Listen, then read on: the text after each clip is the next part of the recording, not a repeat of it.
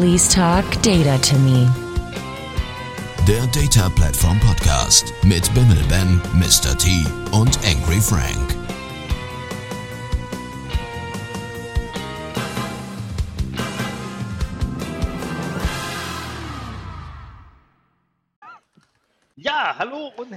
Willkommen zur Folge 22 von unserem Podcast Please Talk Data to Me. Und, ähm, Oh Gott, ich habe Folge 21 noch gar nicht gehört.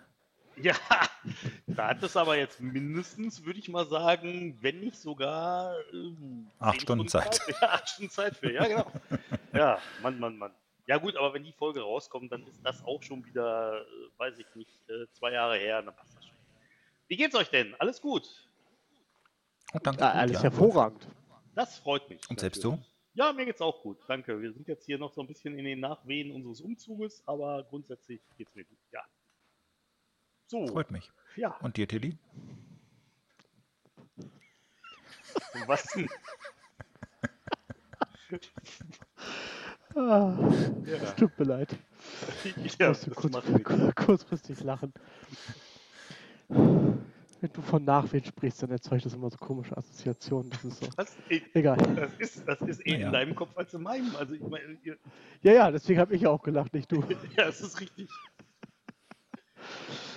Äh, Vielleicht die Frage, die sich der Tilly einfach stellt und verdrückt. Frank, Ja. jetzt, wo du in den Nachwehen bist, siehst du denn immer noch schwanger aus?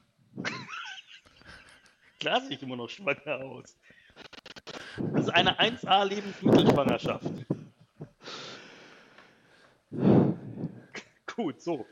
Aber eigentlich wollten wir uns auf die Frage konzentrieren, wie es denn dem Tillmann geht. Du, mir geht es ungefähr so wie äh, vor, heute Morgen vor, was haben wir denn, äh, vor sechs Stunden? Ich kann nicht mehr rechnen. Ja, Ja. vor ungefähr sechs Stunden. Äh, nee, doch, vor sechs Stunden haben wir da auch gesprochen heute Morgen, ne? Ja, aber wir können ja nicht voraussetzen, dass die Zuhörer dieses Podcasts auch den anderen Podcast hören. Deswegen dachte ich, Dann sollten wir mal eine Podcast-Empfehlung abgeben. Oh ja, Ähm, vor allem, du na? Moment, halt, halt, halt. Das ist jetzt ein Fehler, den du machst, Tilly. was denn? Warum? Ja, so. Jetzt kommt. Wir sind jetzt ja quasi im Jetzt. Ja, Also wir haben das jetzt, also wenn wir quasi sagen heute früh, dann ist das ja für uns heute früh. Aber Genau. für den Zuhörer ist das ja vor zwei Monaten in der Früh. also Ja, 10.07.2020. Morgens besser. 7.30 Uhr. Genau, morgens 7.30 Uhr. So. Äh, da haben wir Frühstück äh, bei Pars aufgenommen und haben uns über das? Podcast-Empfehlungen unterhalten. Deswegen ist es schön, dass ich heute diesen Podcast empfehlen kann. Ähm, ich befinde mich heute in einer Endlosschleife. Ja. Und auch da ging es mir heute Morgen schon sehr gut. Das freut mich natürlich. Ach. Und jetzt geht es mir immer noch sehr gut. Das freut mich wiederum ausgezeichnet, weil wenn es Tilly gut geht, geht es auch mir gut. Das ist schön. Das Wenn es freut euch mich beiden sehr. gut geht, finde ich das auch gut. Ja, großartig. So, hervorragend. So, willkommen in der Harmoniehütte. Ja, sehr schön. Gut. Ähm, falls jemand die letzte Folge noch nicht gehört haben sollte, oder war es sogar schon Ich die zum vorletzte Beispiel. Folge? oh. ähm, Ja. Da haben wir uns doch mal über äh, so ein neues Tool unterhalten. Richtig. Docker? Nee, Auch. Nicht diese alte Folge. Nicht genau. Das ist die letzte, die ich gehört habe. Ach so, ja. Tja. Aber wo du gerade Docker sagst, Frank, was sagst du denn dazu? Wozu Docker? Ja, Ja, Docker ist cool. So. Wie immer. Hat sich jetzt nicht viel dran geändert. doch. Meinst du jetzt die WSL 2 Integration oder was? Nein. Ich bin gerade ein wenig auf, ich stehe gerade ein wenig auf dem Schlauch. Ich, keine Ahnung, bitte Dachte klär mich auf. Deswegen habe ich, deswegen, ich wollte dich schon immer mal aufklären. Ja, also. Also, guck mal, ich habe doch jetzt Bienen zu Hause. Ja, super. Ähm, wusstest du, dass man mittlerweile mit Docker Desktop Ja. Docker-Container nach einer Azure Container Instanz deployen kann? Nein, das wusste ich tatsächlich noch nicht, aber das ist ja eine coole Funktion. Deswegen habe ich das extra für dich rausgesucht. Das ist schön. Das ist super, Tilman. Das gucke ich mir dann nachher mal an. Genau, habe ich nämlich äh, heute zufällig bin ich drauf gestoßen, ähm, dass man die Möglichkeit jetzt hat, mit der neuen Docker Desktop Version direkt über die Konsole, ähm, entsprechend äh, Container auch in der Container-Instance laufen zu lassen. Ja, das ist natürlich, das ist natürlich auf jeden Fall ganz cool. Also ich denke mal, das ist sicherlich eine Funktionalität, die halt auch schon länger in Docker drin war, also technisch gesehen, weil es ist ja so, dass du jederzeit aus einem Container auch ein Image wieder machen kannst über Docker. Und ich Mhm. nehme mal an, dann passiert genau das, dass der halt ein Image macht aus deinem laufenden Container, das dann nach Azure hochlädt und dann da wieder als Container laufen lässt. Ist nicht wahr. Ja, Hammer, ne? Ich fand es ich fand's ganz interessant, ähm, was mich halt dabei immer wieder fragt, ist, Docker ist doch eigentlich noch offiziell ein kommerzielles Unternehmen, ne? Ja, die einen sagen so, die anderen so. Also im Endeffekt, ich meine, ich meine, was, was, Was ja, sagen denn Sie selber? Ja, das, äh, keine Ahnung. Also, ich meine, die haben ja äh, letztes Jahr durch den Verkauf von ihrer Enterprise-Sparte, beziehungsweise von dem, ähm, hier von, von der Orchestrierung, die die hatten, also von, von dem Docker Enterprise, haben die ja ähm, gesagt, dass sie im Prinzip dadurch ähm, sich selber mehr auf Entwickler und halt auf äh, die Docker-Technologie halt, äh, ja, ich sag mal, konzentrieren wollten. Ne? Und naja, ich glaube, was wahrscheinlich schon immer so war, war, dass halt Docker sicherlich eine sehr, sehr coole Technologie ist, aber dass das Geschäftsmodell dahinter vielleicht nicht so hundertprozentig gut überlegt war. Aber naja, wie gesagt, aber ähm, grundsätzlich ist Docker natürlich eine sehr, sehr coole Technik. Und wieso haben wir dann da noch nie drüber gesprochen, wenn dieses Docker so cool ist? Wieso Weil höre ich da jetzt heute zum mal- ersten Mal davon? Da müsste man mal, glaube ich, so ein Dummies-Buch zuschreiben oder so, finde ich. Das wäre mal was. Das wäre cool. Ach, Ähm, Ja. Ich habe mich halt einfach nur gefragt, ähm, an der Stelle, äh, wenn die sich immer mehr so in Dinge äh, integrieren, also Docker Desktop ist ja für Umme, Mhm. Ähm, und wenn die halt solche Sachen integrieren, ähm, ob, wofür brauchst du denn immer noch Docker Desktop, wenn du alles dann direkt in die Container-Instance deployst? Also ich, das, ich verstehe da auch deren Geschäftsmodell nicht so ganz. Ja, also Docker Desktop selber ist ja im Prinzip sowieso nicht dazu gedacht, Docker-Container laufen zu lassen, sondern eher dazu gedacht, Docker-Container zu entwickeln. Das heißt also, man kann sich das so ein bisschen so vorstellen, Docker Desktop ist die Entwicklungsumgebung, da kannst du halt dann lokal deinen Docker-Container mit fertig machen und ausprobieren. und wieso heißt der nicht Docker Desktop? Ja, weil die im Marketing auch nicht so gut sind. Was weiß ich, keine Ahnung. Aber es ist ja Jedenfalls- nur die, Entwick die Runtime für die Entwicklungsumgebung, weil für eine Entwicklungsumgebung bieten sie ja eigentlich nichts an, Ja, Moment. an Toolset, oder? Ja, Moment. Also im Endeffekt das Toolset, was die halt ähm, anbieten für die Entwicklungsumgebung in Anführungszeichen, ist ja Docker Build. Na, mit Docker Build kannst du ja im Prinzip Images bauen und ähm, die Idee ist halt, dass du mit Docker Desktop Aber halt, Docker Build heißt doch schon Build, weil es Sachen bildet und nicht Ja, Moment. irgendwie. Lass mich doch mal, lass mich doch mal zu Ende ausführen. Vielleicht wird es dann klar, vielleicht auch nicht. Müssen wir mal gucken, wird die Zeit zeigen. Also, ähm, Oh Gott. es ist, es ist halt so, dass, wie gesagt, Docker Desktop ist halt dazu Ich hole gedacht- mir mal ein Eis. Hol dir mal ein Eis. Bring mir bitte eins mit, danke. So, ähm, nein, also Docker Desktop ist halt, wie gesagt, die Entwicklungsumgebung. Das ist halt dazu gedacht, dass du damit Container bauen kannst und Images und so. Und die eigentliche Laufzeitumgebung, wo du dann halt Docker-Container wirklich produktiv laufen lässt, das sind halt solche Systeme wie Kubernetes oder wie Docker Swarm. Und Habe ich du- verstanden, aber äh, da hast du jetzt trotzdem meine Frage nicht mit beantwortet. in den Systemen ist es zum Beispiel so, da gibt es Docker Build gar nicht. Das heißt, Docker Build gibt es nur, ja.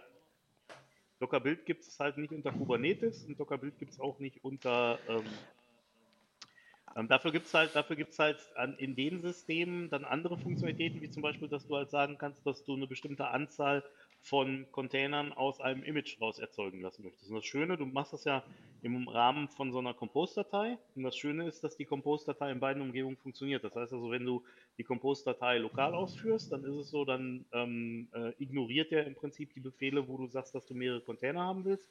Und wenn du, äh, was du ja auch machen kannst, ist, du kannst in so eine Compose-Datei auch Bildbefehle einbauen, dass der halt, bevor der die Container anstartet, halt auch erst nochmal ein Bild durchführt. Und ähm, diese Bildbefehle, die werden dann halt auf einem Kubernetes-Cluster zum Beispiel ignoriert. Dann macht er halt kein Bild, sondern dann nimmt er halt das Image so, wie er es kriegen kann, zum Beispiel aus dem Repositorium. So, Tillmann, du hattest eine Frage. Aber im Endeffekt, Was denn? ich wollte ich wollt wissen, wie das Wetter bei dir ist. Wetter Ähm, geht so, hat in- geregnet, aber Offensichtlich relativ gerade- warm. Nee, geht. so warm ist gar nicht. Das ist für den Sommer tatsächlich relativ kalt. Äh, Wir haben Also. 32 Grad. Echt? Also wir mit Sicherheit nicht. Wir haben, wenn es maximal 20 Grad ist, dann ist schon viel. Aber wir sind ja auch viel Kinders, nördlicher können wir uns mal ihr. kurz bitte wieder auf das Thema konzentrieren? Ja. Nee, Geht ja heute so gar nicht. Also, Wie immer. bei uns ist nur 21 Grad. ähm, Ja, ihr seid ja auch weiter südlich. So. Ja. Ähm, aber im Endeffekt ist Docker Desktop Entwicklungsumgebung, also ich verstehe unter Entwicklungsumgebung zumindest sowas wie einem Visual Code. Das, was da drin ist, doch eher zu vergleichen mit sowas wie Compilern, oder? Also ein Visual Code ist ein äh, Visual Code ist äh, ein Editor. Aber naja, ähm, Ja. Ja.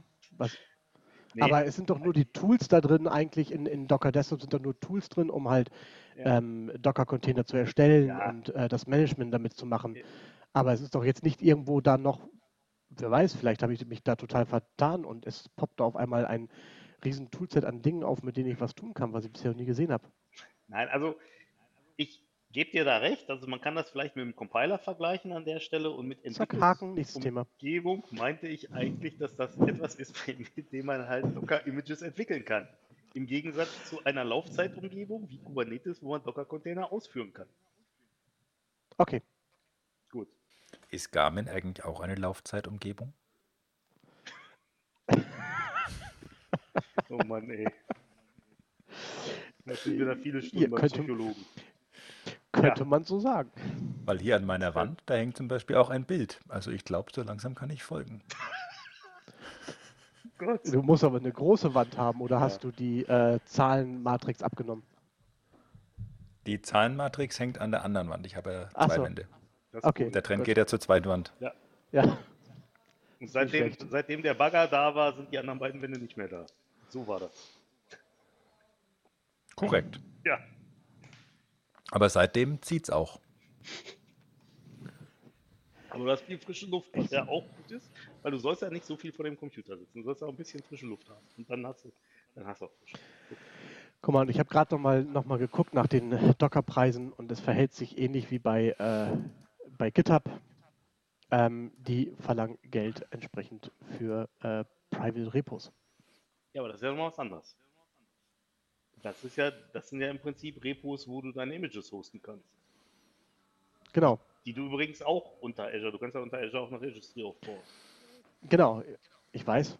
Es war nur so ein bisschen, wie sie ihr Geld verdienen. Und das Hm. ist ein so ein Ding, ähm, dass sie halt entsprechend äh, äh, bis zu 25 Dollar im Monat für fünf Hm. User verwenden für Private Repos.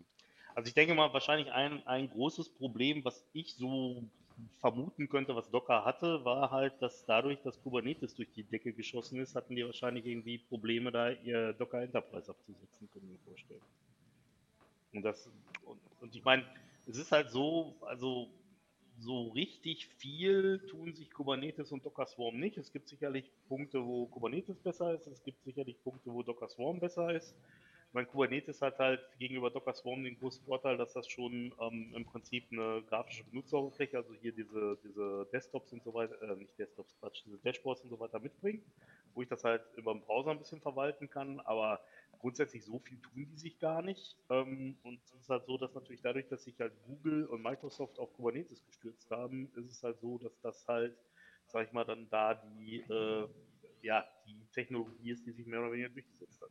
Okay. Ach, Ja, wie ja. wollte ich nur mal sagen. Ach so. Dann können wir da ja auch einen Haken dran machen. Ben hat 8. Ich denke, das. Genau. Das stand ja so in der Agenda, dass ich ach sage. Ja, Bei Minute ich 19. ab. bin ich gut. Ach. Ach. Ich habe es nur nochmal eingesprochen für den Fall, dass wir das schneiden müssen. Ach, 19. Gut, haben wir. sehr schön. Ausgezeichnet. Schön, dass wir das klären konnten. Hole ich mir noch ein Eis. Ja, Aber bevor ich mir noch ein Eis hole, Ja, können wir uns vielleicht doch nochmal kurz über Wingate unterhalten und was das für eine Oh ja. Scheiße ist. ja bitte, Wieso? dann hau mal raus. Kann man nämlich aktuell nicht auf dem Server installieren. Echt nicht. So gar nicht. So gar nicht. Also, Ja, ja, ja, es gibt garantiert irgendwie einen ganz hässlichen Hack, mit dem man es irgendwie hinbekommt, indem man irgendwie in der Registry irgendwas verstellt Super. und dem Dingens dann. Aber faktisch kannst du es aktuell nur über den Store installieren. Es gibt keinen sonstigen Installer. Muss man natürlich sagen, okay, das ist ja gerade eine Preview, also kommt bestimmt noch irgendwie, aber im Moment ja, aber ganz ehrlich, meine Grundüberlegung und Grundidee, hm, höre ich vielleicht auf mit Chocolate? Hm, nee. Ja, ich meine, aber ganz ehrlich, selbst wenn das eine Preview ist, also ich meine, was willst du denn previewen? Willst du previewen, ob das auf dem Windows 10 läuft oder willst du lieber previewen, ob du da irgendwie, ähm, sag ich mal, automatisch Software mit installieren kannst auf einem Server, der keine Oberfläche hat? Weil das wäre für mich der Anwendungszweck und das wäre auch das, wo man sagen könnte, okay, das macht Sinn, da eine Preview zu machen. Ja, genau, weil wir jetzt auf einmal hier Sachen machen, die Sinn machen. Ach so, ja, sorry. Tut Und mir im leid. Übrigen heißt es Sinn ergeben, Frank, nicht Sinn machen. Ja, tut mir leid, dass ich dir das falsch vorgesagt habe. ja, nein, ja, also das, also, also das ist halt, ich meine, das macht dann ja wenig Sinn eigentlich an der Stelle. Und Ergibt bestimmt- wenig Sinn, Frank. ja, das möglicherweise auch. Ähm, naja, und, und was du schon sagst, ich glaube nicht, dass es irgendwo Sinn macht, ne? wenn man halt hingeht Ergibt. und auf einen, wenn man hingeht und einen Server über die Registry so um, äh, ummodelt, dass der dann halt sich gegenüber dem Winget-Installer als, äh, als, als, als äh, weiß ich, Windows 10 ausgibt oder irgendwie Schwachsinn. Nee, da hast du recht, das ergibt keinen Sinn. Nee, völlig sinnlos. Unsinn ergebend. Ja. Können wir mal Also- diese sinnentleerende Ver, äh, ähm, ähm, Besprechung hier weiterführen in einen äh, weiteren sinnvollen Inhalt? Richtig, wir können uns zum Beispiel ähm, über ein ganz anderes Thema unterhalten.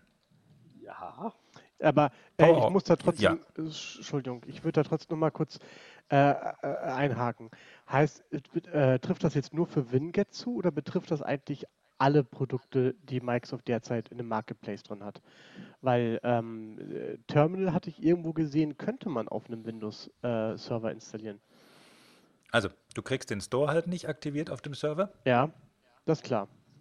Und von daher ist die Frage im Prinzip, ob Microsoft hingeht und das Ganze als, ähm, also die Dinge aus dem Store, die kommen quasi in einem anderen Format daher. Also von da, ein möglicher Hack wäre wahrscheinlich, dass man sich das Paket aus dem Store runterlädt, was am Ende wahrscheinlich auch wieder nur irgendwie quasi ein umgemodeltes ZIP-File ist, die Endung Ja. anpasst, irgendwie so zwei, drei Manifeste da drin modifiziert und dann ist es ein MSI. Alles, Mhm. was man auf einem Produktsystem machen will. Korrekt.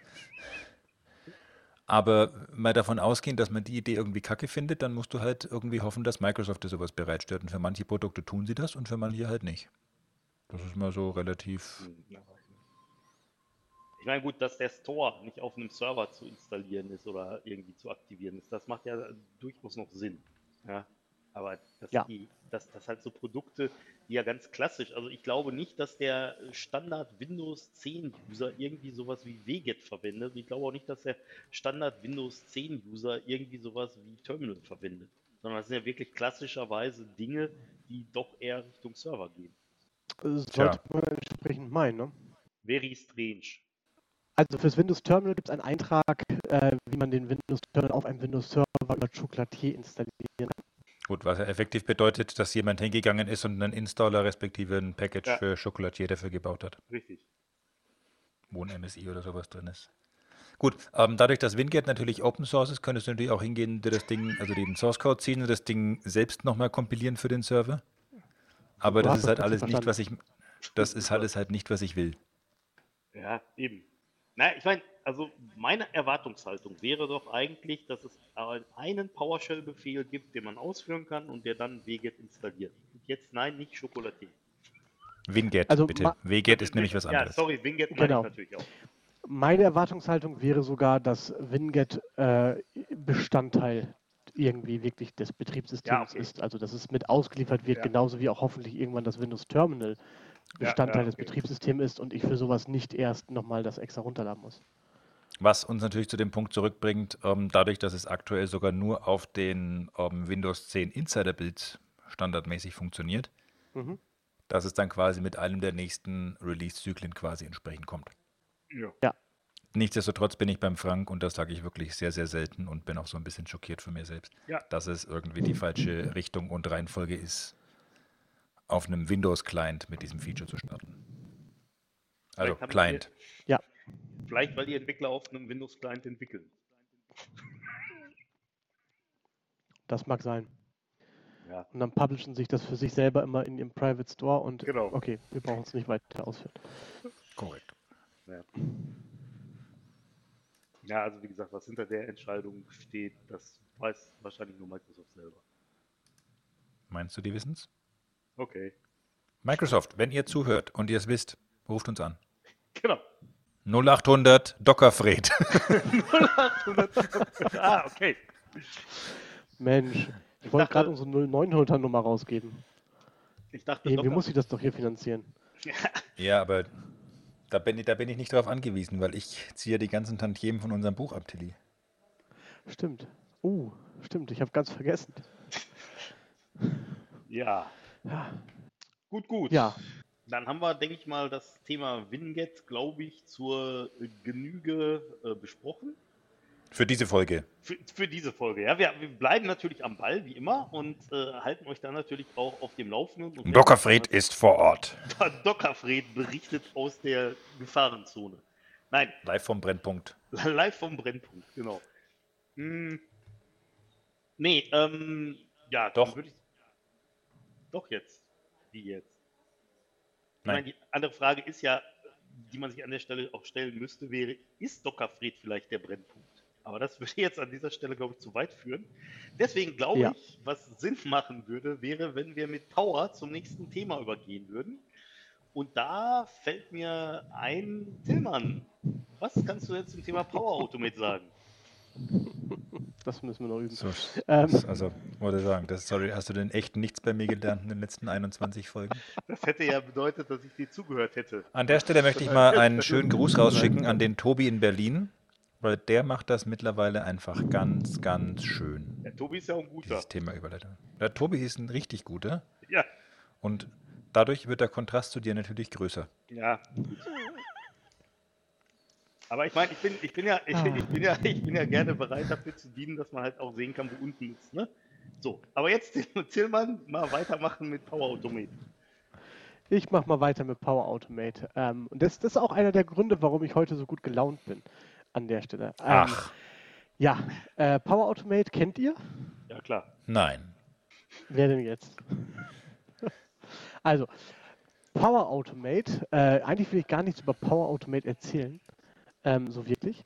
Ähm, was ja vor Flow hieß, ist ja so ein ähm, Tool in Azure oder in, in, auf der Power-Plattform, mit dem man so, ähm, sag mal, ja, Flows, so, so Automatisierungsworkflows sich erstellen kann. Im, Ja? im, im, Mhm. Im Prinzip ist das ja so eine Wenn-Dann-Engine. Wenn etwas passiert, dann mache etwas anderes. Genau, das ist hier quasi Microsoft, Microsofts Antwort auf äh, If This Then That. Ja, das wollte ich damit sagen. Ähm, genau, und das gibt es ja auch in so einer, in so einer ähm, äh, sagen wir eher so Developer Edition als Logic Apps. Ja. Und ähm, das läuft ja ausschließlich derzeit im Web. Ja. Jetzt hat Microsoft aber eine Firma gekauft, ähm, die sich dort, äh, oh, wie heißt Das sie? machen die ja sonst nie. Nee. Ähm, jetzt habe ich leider vergessen, wie die Firma eigentlich heißt. Äh, Soft, Softomotive Hm. heißt die Firma. Ähm, die hat Microsoft gekauft und die haben ein Tool, was sich Win Automation nennt. Ja. Und dieses Tool Win Automation ist in eurer Power Automate Lizenz jetzt integriert. Das heißt, wenn ihr aktuell über einen O365-Account verfügt ähm, und da Power Automate drin ist, dann könnt ihr kostenlos Win Automate nutzen. Ähm, Links packt der Frank in die Show Notes wie immer. Mhm. Ähm, und da kann man das direkt herunterladen und installieren. Und was freut mich daran so? Weil ähm, mit Win Automation kannst du hingehen und genauso Automatisierungsdinger bauen, wie du es halt auch entsprechend äh, machen kannst mit, ähm, mit Power Automate oder mit Flow. Mhm. Allerdings halt auch Sachen, die bei dir auf dem lokalen Rechner laufen. Ja, du kannst halt ähm, Excel-Dokumente in eine Datenbank äh, reinpacken, ähm, die bei dir auf dem Rechner liegen. Du kannst Sachen im Active Directory durchlaufen lassen. Du kannst ähm, einen Exchange-Server abfragen. Du kannst damit natürlich auch Azure-Dinge machen. Du kannst zum Beispiel ähm, vorgefertigt gibt es so Snippets, womit du eine VM hoch und runter fahren kannst, starten und stoppen kannst. Mhm. Ähm, das kannst du alles schön automatisieren und kannst dann Prozesse definieren, ähm, die halt diesen kompletten Automatisierungsschritt ausführen. So, ja, also im Prinzip Flow für lokal. Okay. Und jetzt beißt sich Ben gleich richtig ins Knie. Hoffe ich. Nein, Geht wieder ich. nur mit C-Sharp. Nein, du brauchst dafür gar nicht programmieren. Ach komm. Aber du kannst jetzt hingehen und kannst auf die einzelnen Prozesse Trigger setzen. Ähm, weil du willst sie ja auch automatisiert starten.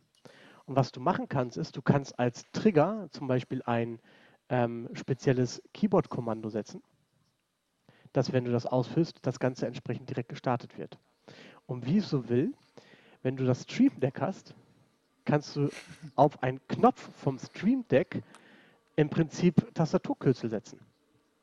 Womit du halt auf deinem Board Knöpfe ganz einfach jetzt setzen kannst mit WinAutomate, die sagen, starte VM, stoppe VM, starte VM, stoppe VM. Bettchen rauf, Bettchen runter. Bettchen rauf, Ganz genau. Bettchen runter. Wolke Ähm, rauf, Wolke runter.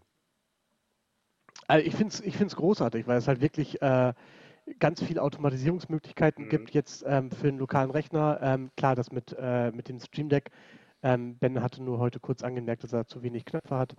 Ähm, Die sind leider alle voll, das ist das Problem.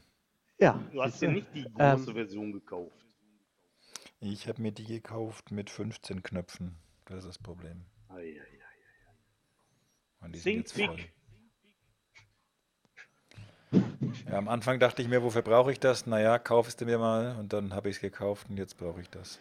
Ja, wer billig kauft, kauft zweimal. Ja, so Ähm, Dann habe ich ja zwei Stream Decks. Wie geil ist denn das? das. Cool, ne? Ähm, ja, auf jeden Fall kannst du halt dann wirklich hingehen und kannst ähm, die entsprechenden äh, Knöpfe somit halt auch mit so einer vollständigen Automatisierung relativ einfach belegen. Und ich finde es halt cool, dass das in der O365-Lizenz mit drin ist, also in der Power Automate-Lizenz. Und ähm, somit man relativ schön seinen Rechner automatisieren kann. Sehr cool. Und das hat mich heute total gefreut. Ah, Ich merke schon, eure, eure Freude ist da nicht so groß. Naja, ich bin jetzt halt ein bisschen traurig. Weil ich ja meine VM jetzt nicht starten kann über mein Stream Deck, weil ich keinen Knopf mehr frei habe. Ja. Weißt du, ich, ich tue dir den Gefallen, Ben, und das, was wir diesen Monat an unserem Buch verdient haben, das spende ich dir für das neue Stream Deck. Geil. Wenn du das noch 18.000 Monate machst, dann bin ich Ei, ei, ei, pleite, ei. weil ich jeden Monat mehr für die Bankgebühren bezahle, als von denen kommt. ja. Okay. Leider kann man bei Amazon keinen Mindestbetrag einstellen, ab dem sie auszahlen. Sie zahlen immer aus. Und dann überweisen sie halt regelmäßig 7 Cent oder sowas. Ich jetzt? Mhm. Das kostet halt leider bei meinem Konto Geld. Mehr ja als doof. 7 Cent. Das ist ja doof. Das ist ja dumm. Moment, wenn du Geld erhältst, musst du dafür zahlen? Ähm, naja, es Gibst geht du halt mir mal deine Kontonummer, ich schicke dir jetzt jeden Monat einen Cent. Am meisten muss ich übrigens bezahlen, wenn man mir 1000 Euro schickt. Ha, Netter Trick. Warte, ich Nicht wahr? automatisiere das mal kurz. Frank, wie war dein Passwort? Äh, mein Passwort ist natürlich äh, 1, 2, 3, 4, 5, 6, 7, 0. Ja. Und, weil man braucht ja auch noch ein Sonderzeichen, deswegen das Fragezeichen. Aber, Das äh, Fragezeichen hätte ich dir auch als Sonderzeichen zugetraut. Ja. Ne? Und die 7 Aber habt ihr denn jetzt nicht so äh, Automatisierungsaufgaben bei euch, die ihr so mitmachen möchtet, dass ihr es spannend findet? Wo das wirklich spannend ist, sind sicherlich Applikationen, die keine Programmierschnittstelle haben oder so, wo du wirklich nur die Oberfläche hast und wo du dann halt sagen kannst, okay, ich automatisiere mir halt irgendwas weg, wo ich halt äh, über eine Oberfläche ähm, irgendwelche Sachen drücken muss oder so. Da ist das sicherlich interessant.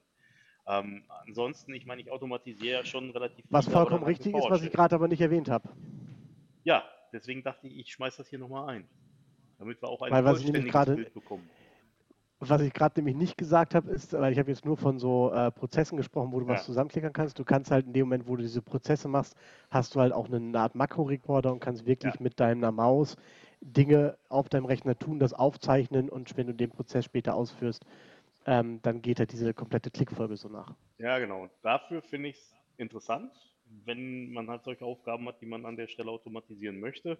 Ähm, ich selber mache halt extrem viel mit PowerShell und automatisiere darüber. Das heißt also, ich hätte jetzt so aus dem Kopf direkt, wird mir jetzt nichts einfallen, wo ich sagen würde, okay, das ist halt ein Prozess, den ich unbedingt automatisieren muss. Aber wo das halt, wie gesagt, spannend ist und deswegen macht es natürlich auch sehr viel Sinn, dass Microsoft das halt in das Office-Paket integriert hat, sind halt irgendwelche Endanwender-Dinge, ähm, wo es gibt ja genügend Jobs, wo es halt im Prinzip darum geht, weiß ich nicht, ich äh, mache jeden, jeden Montag aus einer bestimmten ähm, Excel-Datei irgendwie ein PDF und schicke das irgendwie durch die Gegend oder irgendwie sowas. Da gibt es ja genug Jobs von.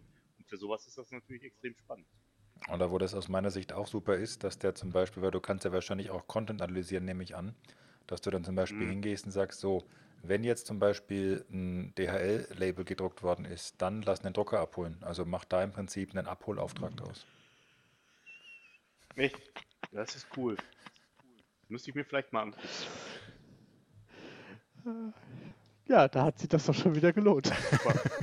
Ich mach, wir machen das, wir können ja folgendes machen. Wir können ja folgendes machen. Ich baue im Prinzip eine ähm, Webcam bei mir auf, die halt auf diesem Platz, wo der Drucker steht, halt äh, hinzeigt. Und dann machen wir irgendwie so eine, so eine, ähm, äh, eine Applikation oder im Prinzip so ein, so ein, so ein, so ein über Power Automate so ein Flow oder so, wo wir dann sagen, wenn an diesem Platz ein Drucker steht, dann schicke ihn raus. Ja, aber das, ist, das kannst du einfacher haben. Da kannst du einfach sagen, schicke ihn raus.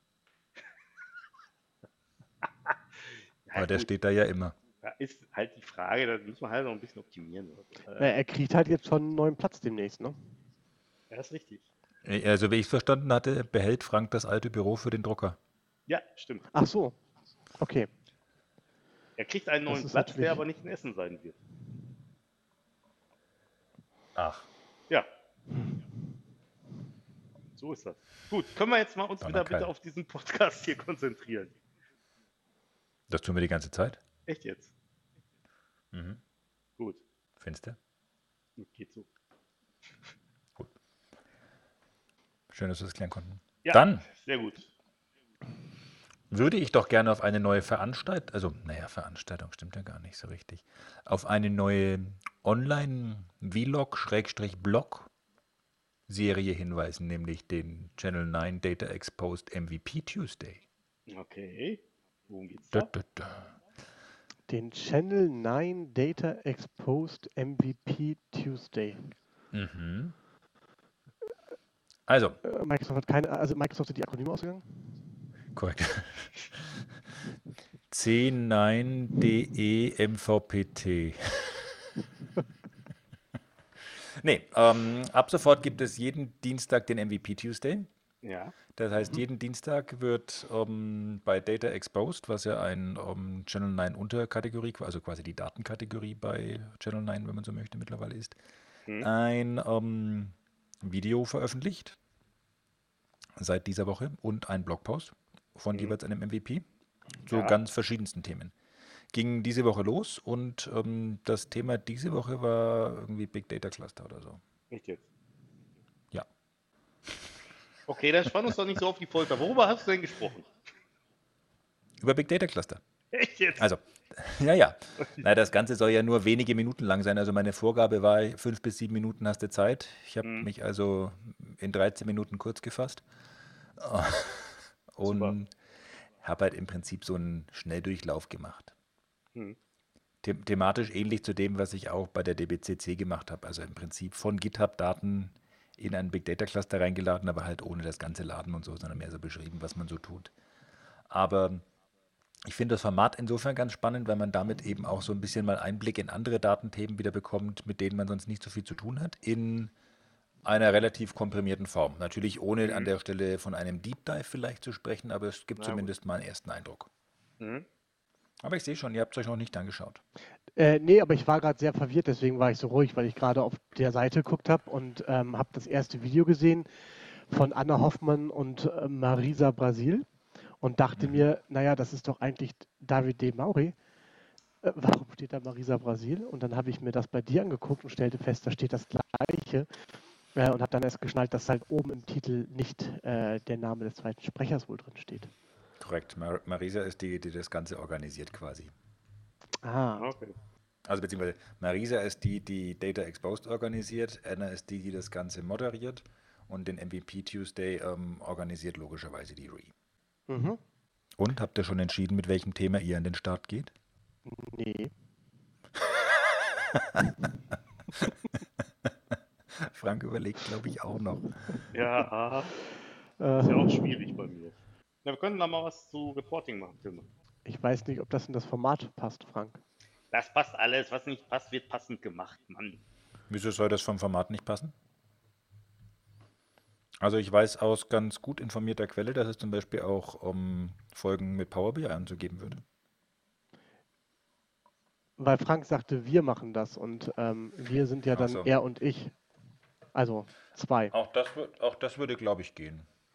Bin mir Okay. aber nicht sicher. Aber da wir beide ja nicht auf einer Bühne stehen, ist ja die Sache an der Stelle, dass wir das schon aushalten. Oder was meinst du? Ne, das Problem könnte halt höchstens sein, natürlich, dass es also zu zweit wahrscheinlich nochmal ein gutes Stück schwieriger wird, sich an der Stelle auf die, ähm, sag mal, kurze Zeit zu beschränken. Ich habe da kein Problem mit. Ich kann mich kurz halten, mich auf das Wesentliche konzentrieren. Meinst du, wenn man so mit mehreren irgendwie spricht oder so, kann das schon mal ab und zu sein, dass man das Thema etwas aus den Augen verliert oder was? Ja, apropos, da wollte ich mit dir über was ganz anderes noch reden. Ähm, Okay. nee, also von daher, aber ansonsten, Da ich aber noch nicht reingeschaut habe, erzähl doch mal bitte kurz ähm, äh, zu den Formaten, die da sind. Ist das auch Interview-Style oder ist das, ähm, du erzählst was? Mm, Du kannst es ja im Prinzip so ein bisschen aussuchen. Also du kannst das Interview-Style mit der Anna machen. Ich habe es mehr so gemacht, dass, ähm, also die Anna hat mich kurz vorgestellt und danach habe ich mehr erzählt. Aber das, das kannst du so ein bisschen, also die sind auch ganz unterschiedlich. Die sind zum Teil sehr interaktiv mit, ähm, es geht fragentechnisch hin und her und ähm, ja, teilweise erzählt halt wirklich nur einer.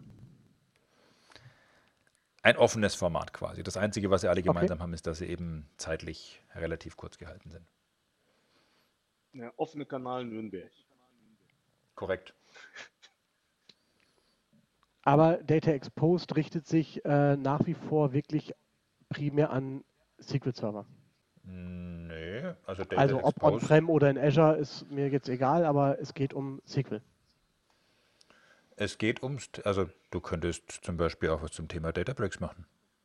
Okay. Sage ich jetzt mal so. Also keine Ahnung. Also erstens keine Ahnung, ob das schon irgendjemand anders hat, aber also wie gesagt, aus meiner Sicht Data Exposed, alles was irgendwie ähm, Data Plattform ist. Okay. Interessant. Da wir heute Morgen ja im Frühstückspodcast über äh, Podcasts gesprochen haben, werde ich doch mal direkt an der Stelle ähm, den Data Exposed Channel dann auch mit aufnehmen äh, in meine Podcast-App. Mhm. Dann brauche ich den Ben unterwegs nicht mehr anrufen, wenn ich seine Stimme hören will, sondern kann mir einfach den Podcast anhören. Aber du kannst mich auch immer anrufen, Tilly. Das ist schön. Freue ich mich. Ich probiere das auch mal aus, heute Nacht um drei. Nein, ruf du mich nicht an. Ach so, warum? Warum darf der das und warum Ich darf ich das nicht? Tja, Frank, wo soll ich da anfangen? Wo soll ich da aufhören? Das ist so traurig. Für den Tilly nicht. Super, toll, Hat er recht, hat er recht mit. top. Ja, das, da sind wir wieder bei dem Punkt. Verschiedene Standpunkte und Sichtpunkte. Gut. Und vor allem, wenn dann jemand sich den 13-minütigen Big Data Cluster Podcast, Vlog oder wie auch immer angeschaut hat, kann er danach ja direkt in meinen neuen Pluralsight-Kurs zum Big Data Cluster Ich einsteigen. wollte gerade schon sagen, du hast es momentan mit Videos aufnehmen, ne? Aber ja ein hallo, Neues Hobby. ähm, so kann man das im Prinzip sagen. Und ähm, ich habe jetzt hier auch nochmal equipmentmäßig, aber sowas von geupgradet. Also demnächst kann ich auch Videos machen, wo man mich sieht. Äh, auf, dann fangen wir, lass uns doch das mal ganz kurz ein bisschen äh, detaillierter besprechen. Wir fangen erstmal an und du erklärst mal bitte, was Pluralsight ist. Ja, Äh, Bringen wir mal Pluralsight ist, Struktur hier in diesen Podcast. ich, das finde ich nicht gut. Das hat noch keinem gut getan. nein. Also, Pluralsight. Pluralsight ist eine Learning-Plattform, mm, so, so vergleichbar mit Udemy, teilweise auch so ein bisschen EDX, wenn man so möchte, äh, wie ja diese ganzen Online-Plattformen im Prinzip. Ähm, Ja, wobei der große, der große Unterschied zu Udemy ist ja, dass bei Pluralsight es mehr oder weniger sowas wie eine Flatrate gibt, also eher so wie Netflix, dass du halt sag mal, einmal bezahlst und dir alles da angucken kannst. Und bei Udemy bezahlst du ja pro Kurs. jetzt beenden wir schon gegenseitig unsere Sätze, es ist so schön. Ja. geil. ist super. Nachdem Okay. wir das soweit klären konnten. Genau. Ähm, Und äh, ja, Pluralsight hat, glaube ich, gerade so um die 6000 aktive Kurse, wenn ich das richtig im Kopf habe. Ähm, mit verschiedensten Schwerpunkten, auch viel zum Thema Daten, viel zum Thema Kubernetes und so weiter. Also der Anthony Nocentino zum Beispiel hat alle seine Videokurse bei Pluralsight. Und jetzt gibt es einen zum Thema Big Data Clusters. Die, so ein Kurs ist zwischen 20 Minuten und 4 Stunden. Meiner zum Big Data Cluster ist jetzt so ein bisschen über 50 Minuten geworden zum Beispiel. Und es hat eine Mischung aus Slides, Demos und manchmal auch Live-Video. Ich habe jetzt im Big Data Cluster Kurs kein Live-Video, das heißt, man sieht mich leider nicht. Warum nicht? Aber vielleicht in meinem nächsten Kurs. Weil ähm, das kommt bei denen immer sehr, st- also die Kurse sind, sind vom Konzept und so weiter und vom Layout sehr, sehr ähnlich alle aufgebaut. Und es gibt einfach Kurse, wo Live-Video vorgesehen ist und es gibt Kurse, wo es nicht vorgesehen ist. Und so einer wie der Big Data Cluster Kurs, da war es nicht vorgesehen. Okay. Achso, ich dachte, jetzt mache ich da dann einen, angemeldet wo es und dann vorgesehen hätten ist. die direkt gesagt, nee, bei dir ist Video nicht vorgesehen. Die Natur hat bei Ihnen Video nicht vorgesehen. Richtig. Sie haben ein klassisches Podcast-Gesicht. Ihnen empfehlen wir Print. Bei dem Gesicht und der Stimme. Eieiei.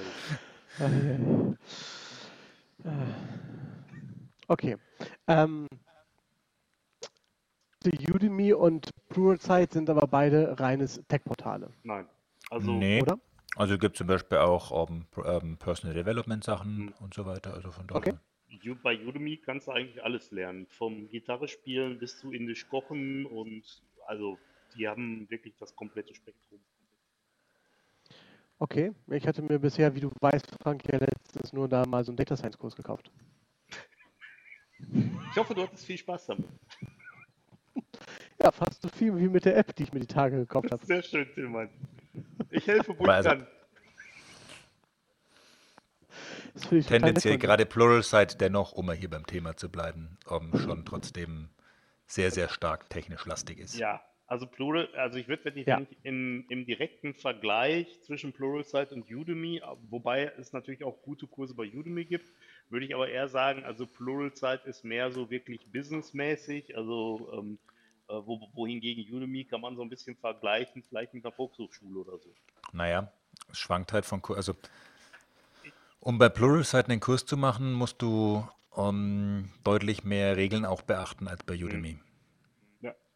Das, das heißt, ähm, Pluralsight hat einfach klare Maßgaben, wie hat ein Kurs auszusehen, was sind die Anforderungen an Audio, was sind die Anforderungen an Video und so weiter. Hm? Und dadurch hast du bei Udemy natürlich viel, viel größere Schwankungen einfach Ja. entsprechend drin. Was, und daher kommt so ein bisschen dieser Eindruck. Also, wenn du so den Top-Udemy-Kurs mit dem Top-Pluralsight-Kurs vergleichst, dann hast du wahrscheinlich keinen großen Unterschied, aber du hast einfach nach unten relativ viel Bodensatz bei Udemy, den Ja. Pluralsight so halt nicht. Also, also im Endeffekt, es ist so, ähm, einfach nur mal, um, um halt ähm, so ein bisschen so bei Udemy die Spannweite zu, zu zeigen. Also es gibt hervorragende Udemy-Kurse zum Thema zum Beispiel Windows ähm, Server, der Tom Wechsler, der ist ein Schweizer, der macht da hervorragende Kurse zu. Ähm, auf der anderen Seite, es gibt auch völlige Grütze-Kurse. Also ich habe mir mal irgendwann einen Kurs geholt, da ging es darum, wie man HoloLens programmiert und das äh, und, und was da gemacht wurde, war, dass im Endeffekt äh, die äh, Präsentation so aussah, dass das, was man typischerweise halt auf eine Folie packt in PowerPoint, das hat dann halt jemand dort in Notepad eingetippt. Ja? Und ich sage bewusst eingetippt. Ja, und ähm, das ist, wo man dann sagt, okay, also so ein Ding, da guckst du dir zehn Minuten an, dann machst du aus. Was mich bei Udemy immer wundert, ist, wenn man da drauf geht auf die Seite, äh, dass es eigentlich regelmäßig ähm, du Kurse angeboten bekommst, die ein Schweinegeld kosten Ja. für einen Apfel und ein Ei. Das Ja, ist also ich vielleicht- habe es gerade auch mal geguckt, Mhm. da bist du halt irgendwie äh, so eine ähm, AWS Certified Developer kostet 120 Dollar oder Euro, Ja. jetzt nur für 13. Ja, also das ist ein typisches, ähm, sag ich mal, eine typische Udemy, ich sag mal in Anführungszeichen, Verkaufsmasche.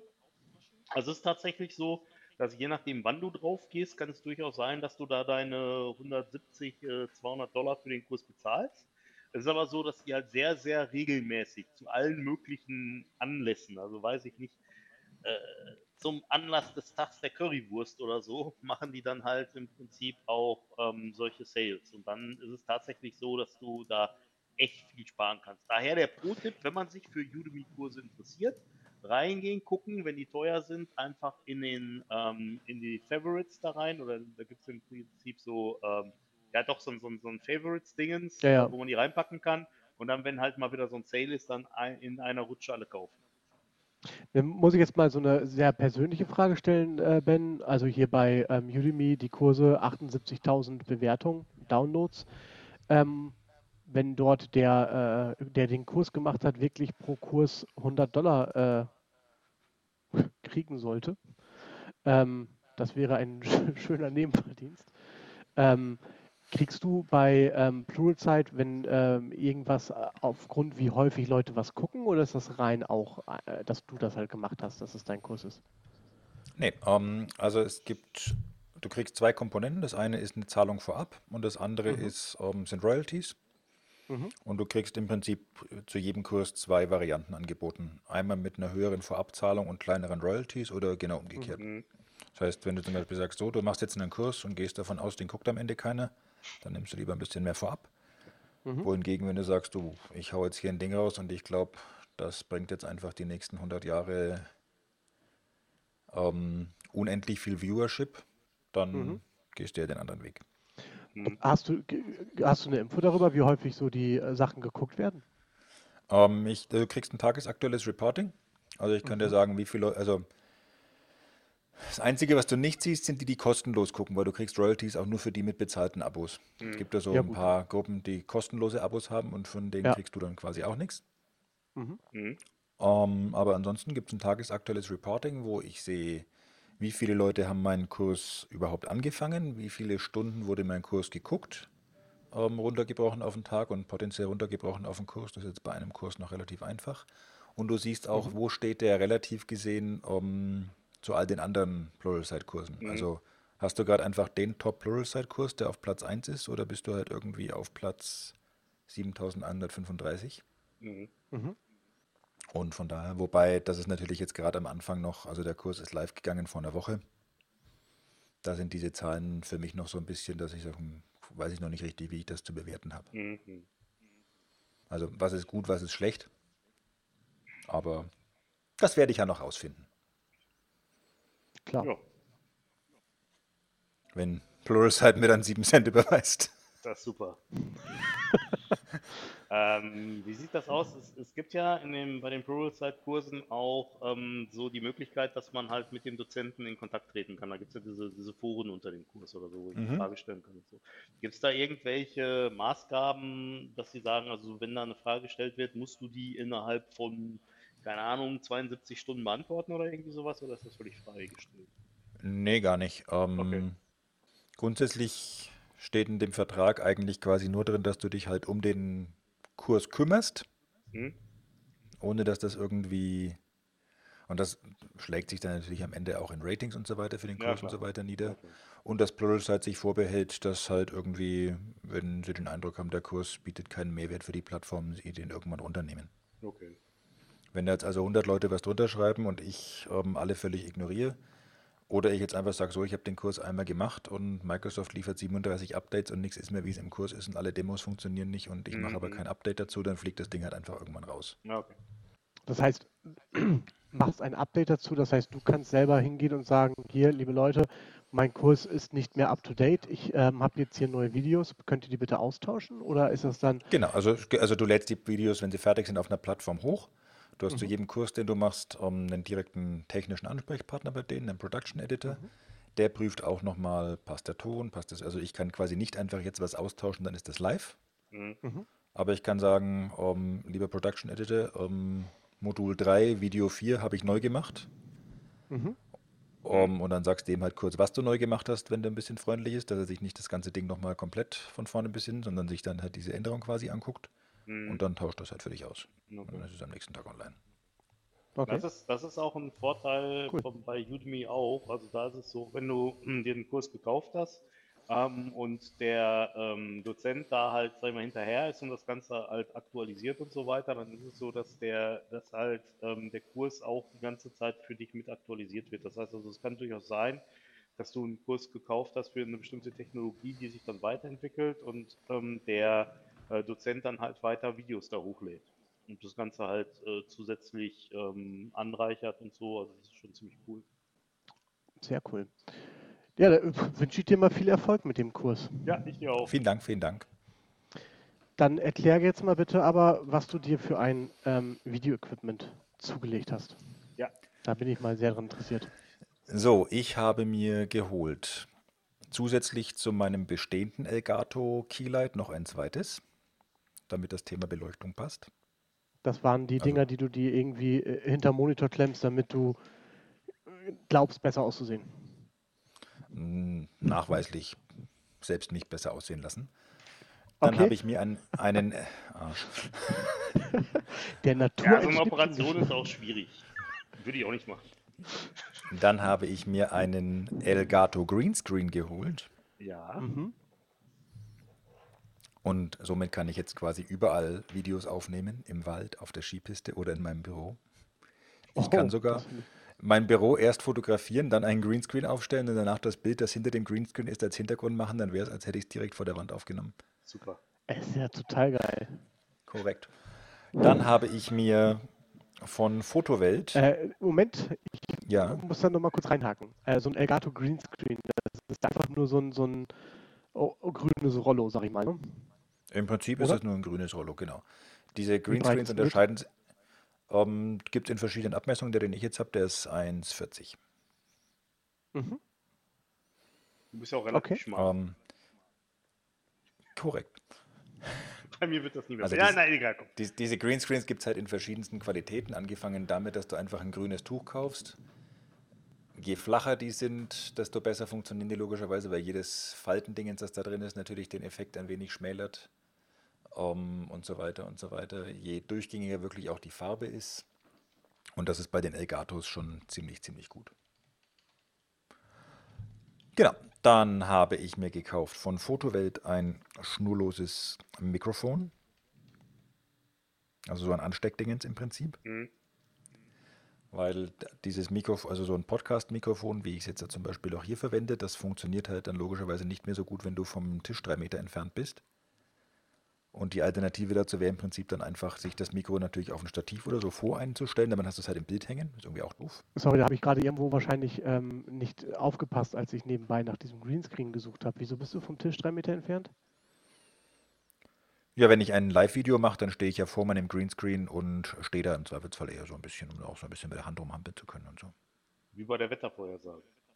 Korrekt. Okay, das heißt also, du planst dann Videos, die du machst, halt nicht zu machen, indem du am Rechner sitzt und dort irgendwas zeigst, äh, kontinuierlich, sondern du stehst zwischendurch dann auch wie ein darum und erklärst was. Und Genau. nimmst dich dabei auf. Okay. Genau. Mhm. Genau, ähm, dann habe ich, genau wie gesagt, Fotowelt Mikro und dann habe ich noch dazu mir gekauft eine Canon Spiegelreflexkamera, also eine Fotokamera Mhm. Und auch von Elgato einen Camlink, der im Prinzip nichts anderes macht, als ähm, HDMI-Input auf USB ähm, umzusetzen, aber das eben auch wieder mit sehr, sehr guter Qualität. Das heißt, du kriegst da wirklich auch von der Performance und so weiter 60 Frames pro Sekunde durch. Und eine Spiegelreflexkamera macht halt einfach äh, nochmal deutlich besseres und klareres Bild, als es so eine Monitor-Aufsteck-Webcam tut. Selbst wenn du so eine Logitech Brio oder sowas hast, wie ich sie habe. Also die ist zwar auch Full HD, aber du siehst einen ziemlich deutlichen Unterschied nochmal, ehrlicherweise. Außerdem kannst du natürlich so eine ähm, Spiegelreflexkamera nochmal deutlich schöner dann auf dem Stativ und so weiter festmachen, damit das dann auch alles Hand und aufgepasst Wortspiel Fuß hat. Boah. Okay. Genau, Ja, sehr schön. das war's dann auch schon an Equipment. Ja, Mann. Wann ziehst du in das neue Büro, wo das alles reinpasst? Ja, mein Büro sitzt halt voll. Das ist ja der Vorteil. Dadurch, dass die ganzen Mitarbeiter zu Hause sind, habe ich halt hier Platz gehabt. So. Die können jetzt halt nie zurückkommen. Ja, Mann. Schade. Ja. Ähm, so ein, so ein Greenscreen, ähm, hast du damit jetzt schon Erfahrung gemacht mit dem Ding? Also ich habe, also der ist heute in der Tat erst gekommen, Mhm. weil die ewig nicht lieferbar waren. Ja, so ein Mal irgendwie in der Zeit, in der Zeit von Corona auf einmal Webcams und solche Sachen schwierig. Ja. Jo. Ja, ja. Habe das aber heute schon so ein bisschen ausprobiert und ziemlich gut. Und auch da merkst du schon wieder, es kommt ziemlich stark darauf an, mit welcher Software du das machst. Also das gleiche Video einmal durch Camtasia durchgejagt und einmal durch OBS. Und in Camtasia, wenn du, wenn du dann anfängst, die Hände schnell zu bewegen, dann hast du so einen grünen Schleier um die Hand, weil der Filter quasi nicht nachkommt. Mhm. Und im OBS überhaupt nichts. Mhm. Und du musst natürlich dann auch gut aufpassen, was ziehst du an und so weiter. Ich habe zum Beispiel heute so eine leicht türkise Brille an, die so ein bisschen grün schimmert, wenn ich den Kopf drehe. ich denke, du verstehst, worauf ich hinaus möchte. Ja. Mhm. Von daher, das sind also die Sachen, auf die man so ein bisschen achten muss. Das heißt, ich muss mir jetzt halt noch eine zweite Brille kaufen. Echt jetzt? Eine zweite? Ach, sowas. Na, Ist ja was total Seltenes. Korrekt. Ja, wobei, Okay. was, ich, was ich spannend fand gestern, das hatte ich auch bisher noch nie, war, ich war gestern in einem Zoom-Meeting drin und äh, aus irgendwelchen Gründen hat der Filter, der da halt im Prinzip das Hintergrundbild ersetzt, hat dann äh, da irgendwie Löcher in meinen Kopf reingemalt. Warum auch immer.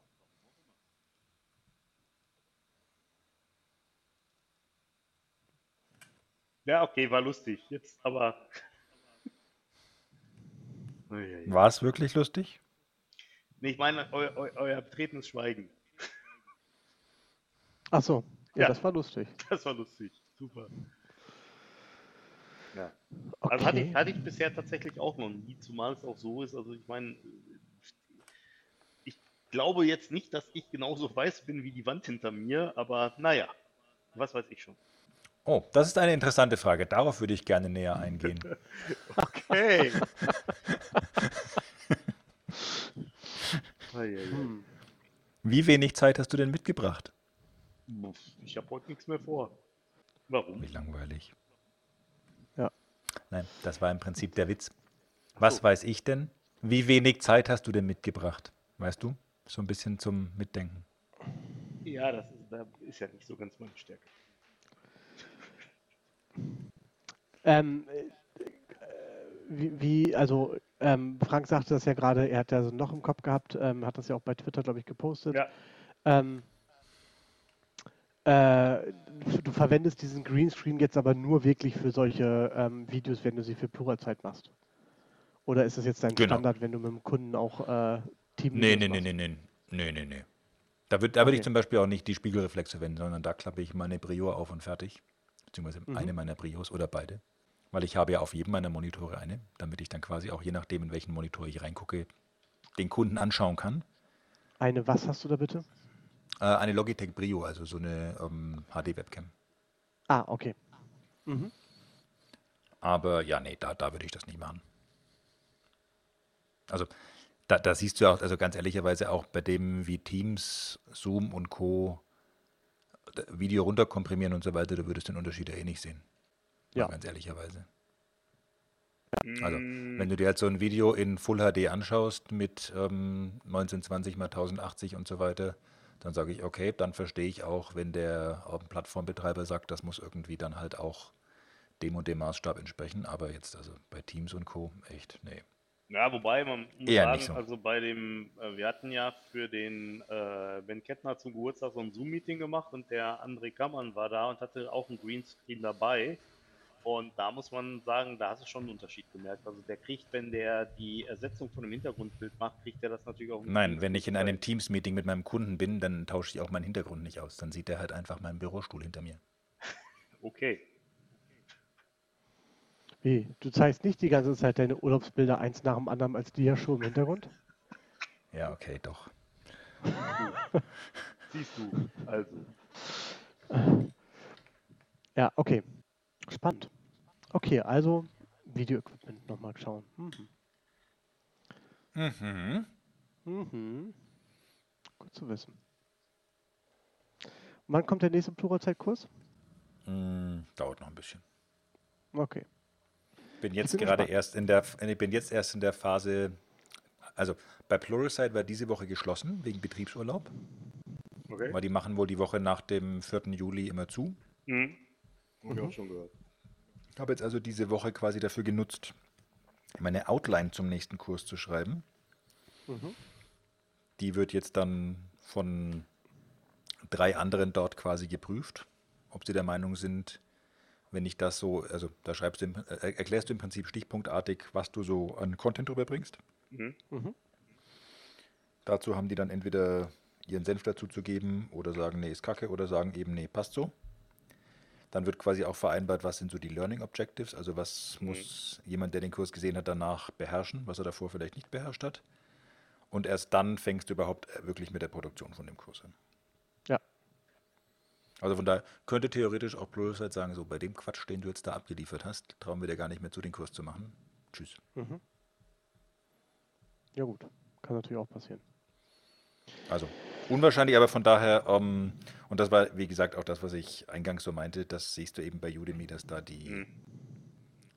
Barrieren teilweise einfach etwas niedriger sind. Ja, definitiv. Das ist so. Das stimmt wohl, ja. So Okay. mal aus. Cool. Dann kannst du uns ja das nächste Mal berichten, Tilly, was du dir für Videoequipment gekauft hast. Naja, also Videoequipment werde ich mir wahrscheinlich nicht kaufen, weil wir ja hier bei uns in Kövi äh, relativ gutes, was heißt relativ, wir schon sehr gutes Videoequipment haben, ähm, weil das, was wir ja auf der SQL-Konferenz ähm, immer für das Studio verwenden, Mhm. ist ja eigentlich unser Firmen-Equipment. und ähm, wir müssen es nur mal hier uns, deswegen frage ich auch mit Greenscreen und sowas, weil äh, die meiste Zeit nutzt es halt keiner, weil wir keinen festen äh, Raum, sag ich mal, haben, wo man sowas entsprechend aufbauen kann. Ähm, aber das wäre mal eigentlich ganz cool mit vernünftig Beleuchtung und Greenscreen, ähm, das auch mal da so zu tun. Mhm. Weil Raum wäre Mhm. da, man müsste es halt nur mal aufbauen. Aber irgendwas ist halt immer. Ja, Das ist halt das. Ja. Ich komme gleich mal vorbei mit meinem Greenscreen, dann können wir den aufbauen. Das finde ich total nett von dir. Ich hole auch schon vor Pizza, Ja, wenn du magst. Das zwei ist super. Zwei Meter Abstand. Da, Ja. Nee, ein Greenscreen-Abstand, weil breit ist er zwei Meter. Ist den Dienst Oder nee, breit ist er 1,40, hoch ist er zwei Meter. Ach Gott, ich bin ganz verwirrt. Also wie so ein Babyelefant. Im Prinzip genau das. Ah, okay. Genau. Ist auch mal die meiste Zeit das Maß, äh, in dem ich Dinge messe. An der Stelle viele Grüße an den Wolfgang. Ja, Wolfgang. Mhm. Das Problem bei ähm, Babyelefant. Videos, Achso. nee, bei Videos ist ja häufig, dass man ja im Gegensatz, also ich habe heute Morgen im Podcast gesagt, ich höre ganz gerne Podcasts, ähm, weil äh, ich die ja offline hören kann. Mhm. Ähm, dafür sind ja Podcasts da. Man lädt sie runter und dann hört man sie offline. Ähm, das ist halt bei Pluralzeit geht das mittlerweile auch, aber es verbraucht schon echt viel Bandbreite an der Stelle. Ähm, und da wollte ich nur noch mal kurz erwähnen, ich weiß nicht, ob ich das schon gemacht habe, dass ich mit unserem Landkreis noch mal gesprochen habe, warum wir denn immer noch kein vernünftiges Internet haben. Und die Antwort war, dass sie noch mal eine Finanzierungsrunde machen, ähm, um besseres Internet in den Landkreis zu bekommen. Und haben dann mir quasi einen Kartenausschnitt mitgeschickt, auf dem sie unser Haus eingekreist haben, mit den Worten, aber wir glauben nicht, dass sie davon betroffen sind. Ja, Fand ich, fand ich sehr nett. Das heißt, äh, ähm, ich werde auch in Zukunft kein schnelleres Internet zu Hause haben. Aber ist, das ist doch genau der Trick. Du lädst dir im Büro vorher den Pluralsight-Kurs Ja. offline runter und guckst ihn dann daheim offline. genau. Also du kannst in den, es gibt ja von Pluralsight und von Udemy auch, gibt es ja fürs iPad zum Beispiel oder wahrscheinlich für Android-Tablets auch eine App und innerhalb der App Oder auch für den PC. Oder auch für den Richtig. jetzt beim PC auch? Okay. Ja. Ähm, Gibt's halt, gibt's halt eine App, da kannst du dir dann halt den Kram runterladen, da wo es das vernünftige Internet gibt und dann kannst du das halt offline gucken. Also ich habe das teilweise auch gemacht, dass ich da einen Flieger geguckt habe. Ja, bin ich ja bei euch. Das Ding ist halt nur, dass, ich meine, Ben hat ja schon gesagt, der läuft ja quasi jeden Tag ins Büro, weil das äh, so gut wie nebenan ist. Mhm. Ähm, Ich fahre jeden Tag ins Büro. Entschuldigung, äh, stimmt, du fährst ja extra mit deinem dicken SUV extra Runden durch die Innenstadt von Nürnberg, damit du auf den entsprechenden CO2-Ausstoß Du kommst. lässt dich doch. Es ist kein SUV, es ist ein Kombi. Ach stimmt, du hast ja jetzt ein Kombi. Kommt aufs Gleiche raus. Ähm, der Frank ist ja jetzt umgezogen von Essen nach Lüdinghausen. Ja. ähm, und fährt von daher auch häufiger ins Büro. War ja jetzt am Anfang, glaube ich, während Corona auch nicht so häufig da. Nö, da war ich hauptsächlich bei mir im Keller. Genau. Und äh, Aber die ich so langsam Hause- merkt ihr das Problem, ne? Nee, ich habe zu Hause Glasfaser. Okay, Tja, was? danke. Was Ja, ist nee, ist das alles okay. Und welches Internet hast du in deinem neuen Büro, Frank? Demnächst Kabel, Tillmann. Ah, Frank, demnächst. nur weil du dir ein ja, ja. LAN-Kabel da reinlegst, hast du nicht Kabelanschluss. Es sind Das hier ist schon korrekt. eine ganze Menge LAN-Kabel, ja? Und demnächst bezogen auf Internet in Deutschland, ne? Also, Ja. Eieiei. das könnte ein bisschen dauern. Ich bin gespannt.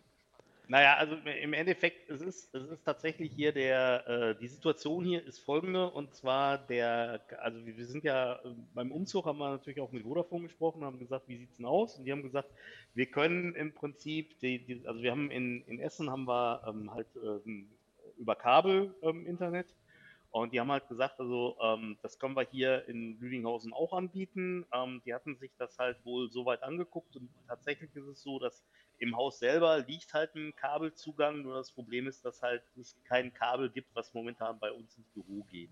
Und was wir halt machen müssen, ist, wir müssen halt in den Serverraum muss halt reingebohrt werden und müssen Kabel durchgezogen werden und wir haben jetzt alle Genehmigungen so weit eingeholt, dass wir es machen dürfen. Und das heißt also, ich gehe mal davon aus, dass hoffentlich nächste Woche da hier irgendwas passiert. Ja, okay, ich bin wieder zu optimistisch. Dein optimistisch ist manchmal echt großartig. Ja, unglaublich. Die Frage ist ja, ist das Optimismus oder Naivität? Aber egal. Ähm, ja, Ist das Optimismus oder kann das weg? genau. Ist das wirklich eine Frage, Frank? Ja, also, wobei, was man aber tatsächlich sagen muss, was relativ gut funktioniert und wo wir ja auch jetzt gerade halt, ähm, sag ich mal, drüber telefonieren beziehungsweise diesen Podcast aufnehmen, ist, hier gibt es ähm, anständiges LTE. Also das ist jetzt nicht so das Problem. Das Auch Einzige, über Vodafone. nee, nicht, ich bin, ja, wo, ja, eigentlich schon, ich bin über 1 und 1, habe aber gesehen, dass das auch über Vodafone läuft, ja. Ach, um das mal wieder einfließen zu lassen. Sehr schön. Das war das zweite Ach bei einer Stunde. Wo sind wir jetzt? Eine Stunde zehn ungefähr. Eine Stunde zehn, schreibe ich mir mal auf nochmal. Ich glaube, Ben musste drei Achs, haben wir für heute ausgemacht, sagen. Ach, Nee, nee, so zählt das nicht. ach. Ja, ja, ja. Ja. Tja, Ja, aber ich meine, das ist halt, das ist halt grundsätzlich so ein bisschen das Problem. dass einfach, äh, ich habe teilweise das Gefühl, dass halt in Deutschland Internet immer noch so ein bisschen so als, ich sag mal in Anführungszeichen Exot oder halt ja irgendwie was Komisches oder so gesehen wird, wobei ich denke, also ich glaube, inzwischen hat Internet genau den gleichen Status sozusagen erreicht wie, ähm, sag ich mal, im Endeffekt einen äh, Strom- oder einen Wasseranschluss am Haus. Ähm, Nee. Weil, ja, ich, ich sag nicht in Deutschland, aber von, von der so. Wichtigkeit her. Dass das in Ja. Deutschland nicht so ist, definitiv nicht. Also, da Ja. brauchen wir uns gar nicht drüber unterhalten. Ja. Aber von der Wichtigkeit für den Hausbewohner, denke ich mal, ist das so. Also da muss Ich ich, mein- doch ein kurz, mal kurz widersprechen, Entschuldigung. Aber du wohnst ja auch in Nürnberg. ja, aber selbst würde ich nicht in Nürnberg wohnen. Ähm, also wenn ich halt mal einen Tag kein Internet zu Hause habe, dann ist das halt so. Aber so ganz ohne Strom und Wasser finde ich es doch deutlich blöder. So gesehen gebe ich dir vollkommen recht damit, aber ich denke, trotzdem sollte doch heutzutage, wenn du irgendwo äh, ein Haus baust Ja. ähm, oder so weiter, Dili, da bin Internet ich doch genauso ganz bei- dorthin gelegt. Ich meine, Ja? Da bin, da bin ich ja ganz bei dir, aber dennoch zu sagen, dass Internet den gleichen Stellenwert hat wie Strom und Wasser, also das hängt ein bisschen davon ab. Also ich sag mal, wenn du halt zum Beispiel zu Hause extrem viel automatisiert hast, extrem viel Smart Home oder so, und dann hast du kein Internet und das alles läuft über Internet, dann ist ein bisschen schwierig. Da kriegst du vielleicht dein Haus gar nicht auf. Also ich verstehe deinen Punkt, Ben. Im Winter ist es mir auch lieber, wenn ich nicht friere und äh, nach dem Toilettengang abspülen kann, als wenn ich mal einen Tag kein Netflix gucken kann. Ja, Und wenn dein, also generell, wenn du so ausgelegt bist, dass du einem Internet- oder Stromausfall, der ja immer kommen kann, wenn das Ja. bedeutet, ich komme nicht mehr in mein Haus, dann hast du ja im Design was falsch gemacht. Das ist korrekt. Das du, hätte man Das ist ja wie wenn du sagst, ich komme in mein Haus nur, wenn ich meinen Fingerabdruck scanne und dann hackst du dir den Finger ab. Ja, das wäre schlimm.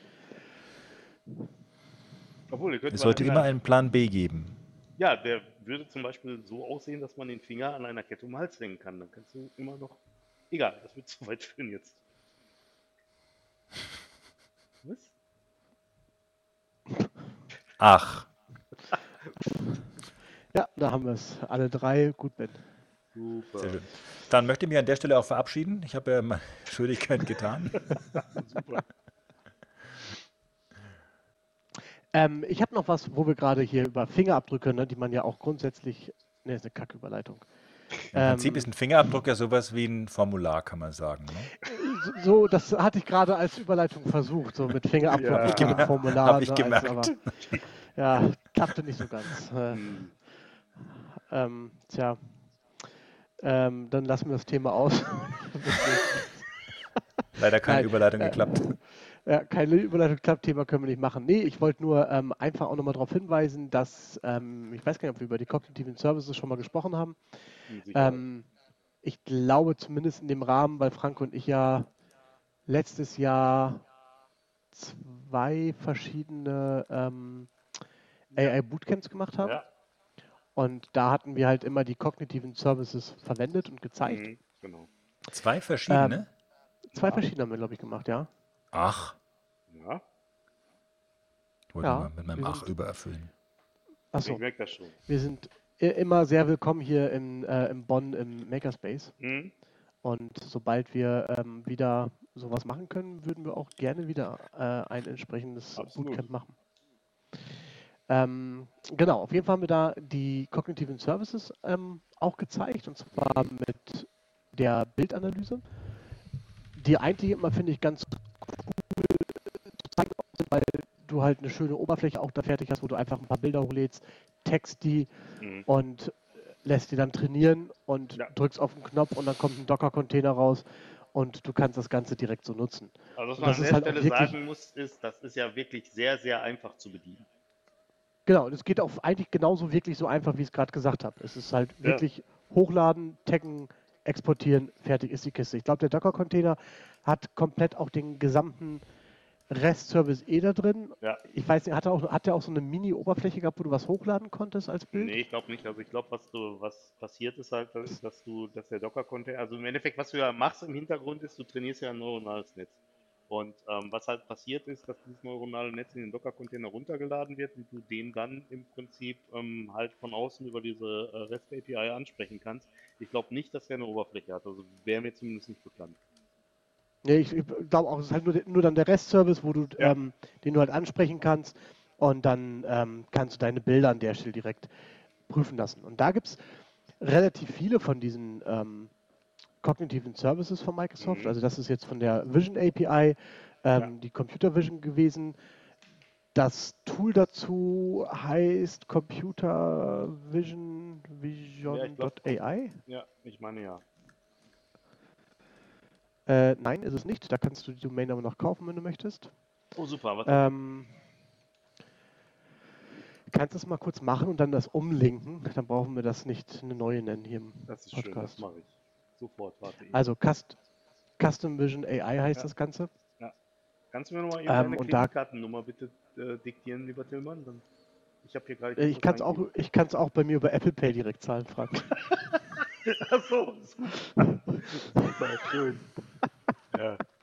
ähm, lassen wir den Insider mal außen vor. Äh, genau, und da gibt es einige ähm, neue Services. Und einen, mit dem wir jetzt letztens mal ein bisschen was gemacht haben, das ist der Form Recognizer. Und den fand ich ganz cool, weil beim Form Recognizer, ähm, der erkennt, wie der Name sagt, Formulare. Das heißt, Hm. äh, wenn du normalerweise eine Rechnung hast, dann kannst du ja relativ einfach, sage ich mal schon, so eine Rechnung mittlerweile durch ein OCR-Programm jagen Ja. und dann äh, weißt du, was da drin steht. Aber wenn jetzt irgendwo eine Telefonnummer steht oder eine Adresse, dann weißt du ja nicht genau äh, quasi, was das ist. Das heißt, das ist eigentlich ja nur ein String, wo eine Adresse drin steht, aber dir fehlen die Metadaten dazu.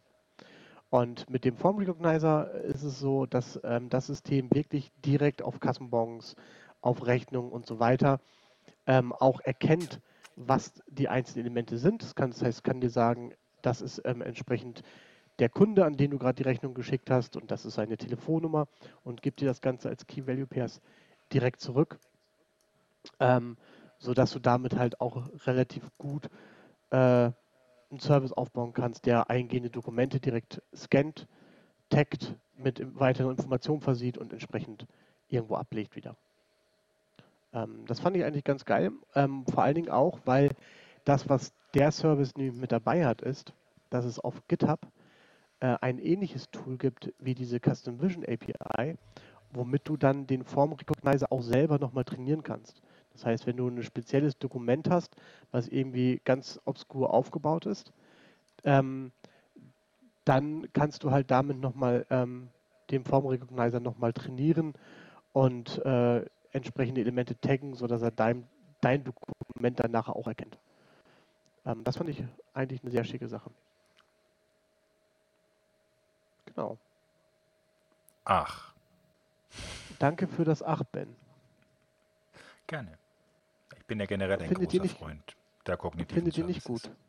Doch, voll. Nee, also- meine das ernst. Ja, ja. Das sind schon coole Sachen, die hier machen. Also eben, weil du halt so, so viele Sachen out of the box bekommst Ja. um, und eben nicht äh, Experte in TensorFlow oder was auch immer sein musst, um Ja. das auch nur halbwegs zu irgendwas zu bringen. Und es ist halt, und es ist halt, was, was da wirklich auch toll ist, ist, ähm, es ist ja wirklich auch extremst einfach anzusprechen. Also im Prinzip, das, was du gerade gesagt hast bezüglich dieser ähm, Vision API, wo es halt darum geht, Gegenstände oder halt Dinge zu erkennen, man muss da eigentlich nicht viel mehr machen, als irgendwas programmieren, was halt an diese REST API ein Bild äh, halt rüberschickt und dann ein JSON-Dokument an, äh, halt, sag ich mal, an der Stelle halt annimmt. Mehr ist das ja gar nicht. Ne? Ich meine, klar, wenn man natürlich irgendwie ganz spezielle Sachen hat, dann ist es immer noch gut, wenn man selber weiß, wie man, das heißt immer noch gut, dann ist es mit Sicherheit besser, wenn man weiß, wie man eigene Machine Learning Modelle aufbaut und das Ja. Ganze mit seinen spezifischen Daten trainiert. Aber das, was diese Sachen schon so out of the box können, ähm, finde ich großartig. Ja, ja, definitiv.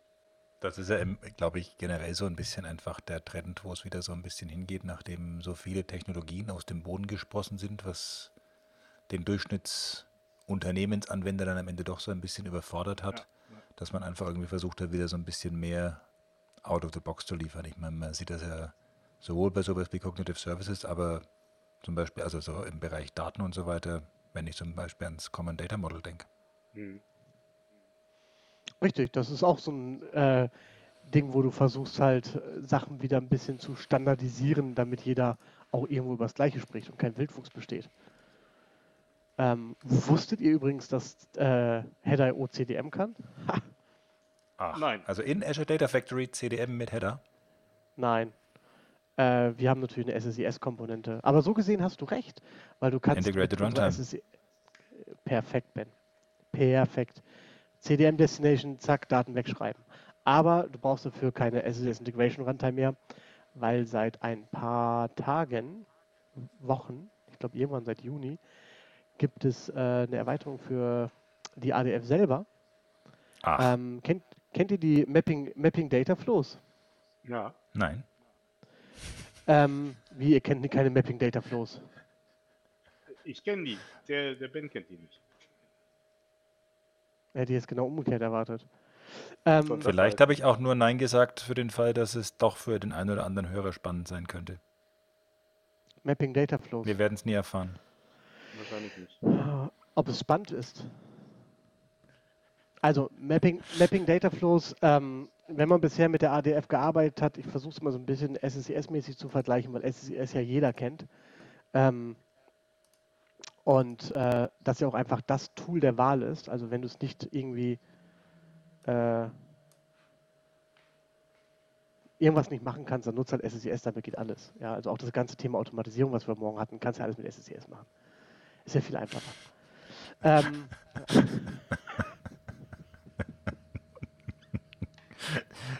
Endlich mal jemand, der es wirklich verstanden hat, wofür Integration Services da sind. Super. Weil Ja. ich habe ja vor drei Jahren was, glaube ich, auf der SQL-Konferenz gezeigt, wie man Integration Services sehr gut nutzen kann als MP3-Player. Und viele haben mir gedacht, okay, damit ist das Ende der Fahnenstange erreicht. Das ist der Anfang. Da geht es erst los. Ja, ganz genau. Ich äh, hatte ja schon mal mit äh, Oliver zusammen äh, so, so, so ein hier, wie haben wir es genannt, Binford äh, Tooltime-Part für über SSIS. Hm? Und ähm, da habe ich damals gezeigt, wie man ähm, mit SSIS seine Urlaubsbilder importiert und die dann sauber entsprechend in einem Report mit Geokoordinaten direkt darstellt, aus den Bildern gezogen, die Geokoordinaten und sowas. Vor allem das Geile ist ja, du kann, das, das kannst du jetzt ja koppeln. Und jetzt, jetzt wird ja ein Schuh draus. Das schiebe ich nämlich danach in den Container, den du mit Azure Cognitive Services gemacht hast und habe damit automatisch sortiert, welche Urlaubsbilder ich Leuten zeigen kann und wo Und ich in Badehose drauf bin. Ja, ist perfekt. Super. Ist großartig. Ähm, okay, aber um nochmal zurück zu ADF zu kommen, ähm, um jetzt halt den Vergleich für die Leute wieder herzustellen. Bisher war ja das immer so ein bisschen das, das was in der ADF drin war, also in der Azure Data Factory, ja eher so dem Control Flow entsprach ähm, Mhm. von SSES. Und dann ist Microsoft hingegangen und hat die sogenannten Mapping Data Flows eingeführt, was im Prinzip dann der Datenfluss ist. Ähm, das heißt, da kannst du genauso deinen Datenfluss äh, zusammentackern, wie du das in SSES machst. Und ähm, ist, glaube ich, noch nicht so vom Funktionsumfang äh, genauso umfangreich wie bei SSES. Wie soll das auch funktionieren bei der Mächtigkeit von SSES? Ähm, und das Ganze läuft dann danach ähm, auf einer äh, Spark-Instanz im Hintergrund. Und diese Mapping Data Flows, die sind jetzt erweitert worden um, um das Common Data Model. Das heißt, du kannst jetzt damit mit Mapping Data Flows das Common Data Model lesen und auch schreiben. Ähm, das finde ich eigentlich auch eine ganz coole Geschichte. CDM hatten wir schon ein paar Mal angesprochen. Ähm, hier, das heißt, auch da ist jetzt die Integration in ein weiteres Tool, auch seitens Microsoft ähm, direkt vorhanden, dass CDM dort immer mehr in verschiedene Produkte einzieht. Finde ich eine sehr schicke Geschichte. Definitiv. der CDM, der baut ein Haus in ADF und schaut da raus. Ja, Mir würde sich an der Stelle eine ganz andere Frage auf, aufdrängen. Ja. Wenn der CDM im ADF einzieht und dann quasi Ja. ein Haus da hat, also ein ADF-Haus, hat er in diesem Haus dann ein Heimkino und wenn ja, hat der Frank darin einen Film gesehen?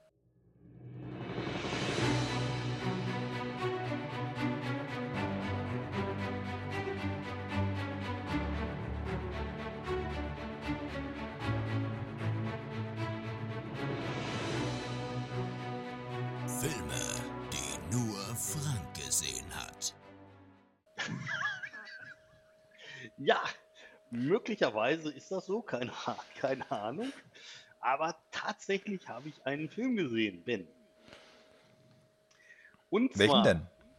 Da wollte ich jetzt gerade zu kommen. Und zwar, ähm, ich weiß nicht, äh, sagt euch beiden der Film Zombieland irgendwas? Ja. Ja. Ja, und es gibt ja, wie ihr möglicherweise wisst, von Zombieland einen zweiten Teil, nämlich Zombieland. Weil- Ist das wie bei Stirb warum- langsam, dass Teil sagt 2 dieser einer der schlechteren was? ist? Bitte was? Wie, wo? Es waren jetzt zu viele äh, gleichzeitig. Ach, Ja, also meine Frage war, warum sagt er mir was? Welcher Schauspieler spielt er mit? ja, genau. Ben, Gut. dein Einsatz? Wieso ist das schon wieder mein Einsatz? Wieso muss denn ich immer hier alle Einsätze und so weiter? Tja, Weil wir den Schauspieler doch letztens schon mal hatten. Ach. Ich sag nur Cheers. Ach ja, klar, Patrick Swayze. genau, stimmt. Arnold Genau. Schwarzenegger. Und aus diesem, und aus diesem Grund ähm, findet Ben auch immer die dritten Teile besser und nicht die zweiten. Ähm, manchmal aber auch den vierten oder fünften. Ich dachte, ben findet Dabei ist eindeutig der zweite besser. Er ich dachte, Ben findet immer den ersten Teil besser, weil die Aufmerksamkeitsspanne nicht so lang ist. Aber gut. Okay, ähm, egal. Ja, also, Im Übrigen geht es natürlich nach wie vor um Woody Harrelson. ja, das hat ja lange gedauert. Ja. Ist bei dir auch in Nürnberg das Internet mal langsam. Ja. Spannungsbogen. ja, hätte ich jetzt auch gesagt. Nee, also tatsächlich, es gibt halt einen zweiten Teil von Zombieland, nämlich äh, Zombieland Double Tapped oder wie es in Deutsch heißt, Zombieland doppelt hält besser. Und ähm, da muss ich sagen, den habe ich jetzt äh, neulich geguckt und der hat mir sehr gut gefallen. Also im Endeffekt, ja. Ähm, im, Im Endeffekt ist es halt so, dass der sehr ähnlich ist von der ganzen, von der ganzen Optik und von dem, von dem ganzen Drumherum wie der erste Teil, aber trotzdem halt eine komplett eigen, eigenständige Geschichte erzählt. Ähm, es ist so, ähm, wie gesagt, also viel von der Optik ähm, und, und verschiedenen Sachen haben sie beibehalten. Zum Beispiel, wenn ihr euch möglicherweise erinnert, dann ist es ja so, dass der erste Zombieland-Film relativ am Anfang damit losging, dass halt ein Lied von Metallica gespielt worden ist. Und ähm, beim zweiten Teil ist das auch wieder so, aber ein anderes Lied, was ich äh, ganz gut finde. Und auf der anderen Seite war es ja auch teilweise so, dass bestimmte Informationen. Ist Ben und mir sofort aufgefallen. Mhm. Hm, ich sag da jetzt mal nichts zu. Ähm, aber auch da haben wir vielleicht eine Podcast-Empfehlung, was mir gerade einfällt. Und zwar mit dem Tobi, dem Rob und dem Dirk äh, mache ich ja den äh, Podcast äh, ähm, äh, ähm, Freakstock Metal. Äh, und das ist halt, da könntet ihr vielleicht zu dem Thema etwas, etwas äh, dazulernen. Aber das nur am Rande. Ich, ich packe das auch mal in die Show Notes. Nein, also im Endeffekt, im Endeffekt, ist es so, dass das zum Beispiel beibehalten worden ist oder was auch beibehalten worden ist. Ähm, ihr erinnert euch vielleicht daran, dass halt in bestimmten Situationen halt ähm, immer so ähm, Schrift in den, in, in den Filmen so eingeblendet worden ist. Ne? Also irgendwie zum Beispiel, wenn die halt äh, an bestimmte Orte gefahren sind oder wenn da halt bestimmte ähm, äh, Dinge erklärt worden sind, dass dann halt immer noch in irgendeiner Art und Weise Schrift eingeblendet worden ist, die halt so in der Szene irgendwie stand oder. Das haben die auch weiter äh, beibehalten. Im Endeffekt, äh, in dem Film geht es halt äh, thematisch darum, dass sich ja die vier Protagonisten aus dem äh, ersten Teil so mehr oder weniger als äh, Familie zusammengefunden haben und ähm, dass sie am Anfang des zweiten Teils äh, wohnen sie im Weißen Haus, was irgendwie auch schon grundsätzlich relativ witzig ist. Ähm, dann ist es so, dass halt die beiden Mädels irgendwann halt ähm, aufbrechen und, äh, und abhauen, weil ähm, es ist so, dass der, ähm, ähm, na, wie heißt er nochmal, der den ähm, Schauspieler.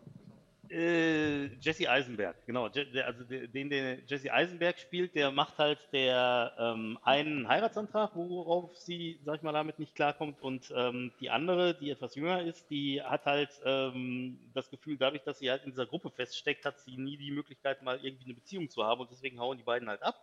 Und was dann relativ lustig ist, ist, dann ähm, treffen halt äh, der Woody Harrelson und Jesse Eisenberg auf eine ähm, andere äh, auf eine andere Frau, die halt in so einem Einkaufszentrum über, ähm, ähm, ja, ich sag mal, überlebt hat. Und äh, die ist so das völlige Abziehbild des äh, doofen Blondchens. Also wirklich genau, bedient genau dieses Klischee. Und ähm, dadurch gibt es halt einige wirklich extrem witzige Situationen. Und ähm, grundsätzlich, was, was dann halt äh, sozusagen das, das, das, große Ziel ist, ist, dass die halt gehört haben, dass es ähm, irgendwie in Graceland soll es halt äh, in irgendeiner Art und Weise ähm, eine Zone geben, wo halt, äh, ähm, ja, ich sag mal, noch vernünftige Menschen wohnen sozusagen und die brechen halt dann dahin auf und wollen sich bis da durchschlagen. Und das, was im ersten Teil schon gut funktioniert hat, nämlich diese Mischung aus auf der einen Seite halt Zombie-Film und auf der anderen Seite halt aus Humor, das ähm, funktioniert im zweiten Film auch wieder sehr, sehr gut, muss man sagen. Und ähm, es ist ja so, dass die ähm, beiden Drehbuchautoren, die das geschrieben haben, die kennt ihr möglicherweise auch von woanders. Was die nämlich auch geschrieben haben, und das ist halt was, wenn man das weiß, fällt es einem natürlich sofort wie äh, Schuppen von den Augen, ist folgendes. Und zwar, ähm, die haben ähm, den, das Drehbuch zu dem ersten äh, Deadpool-Film geschrieben. Und da denke ich mal, vom Humor Ach. und so, ja, ja, und vom, vom Humor und so kann man da ja doch durchaus Parallelen sehen. Was ist denn das für eine billige Imitation gewesen, Tilly? Was denn? Du, vom, hum vom Humor kann man da durchaus Parallelen sehen. Ach. Was? Eieieiei. Heute wieder schwieriges Publikum.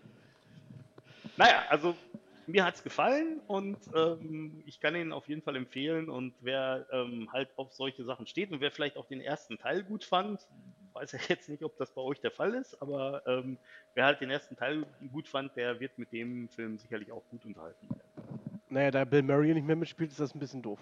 Mm, ja. Also eigentlich, eigentlich war ja geplant, eigentlich war ja geplant, dass ähm, Bill Murray, Dan Aykroyd und ähm, der Harold Ramis, also im Prinzip die Ghostbusters, dass die halt dort alle drei mitspielen, aber das ist dann dadurch halt gekippt worden, dass ähm, der Harold Ramis, der ist ja 2014 gestorben und ähm, deswegen konnten sie das dann nicht mehr machen, ähm, weil das war eigentlich geplant, dass die da irgendwie einen Cameo-Auftritt drin haben. Ach,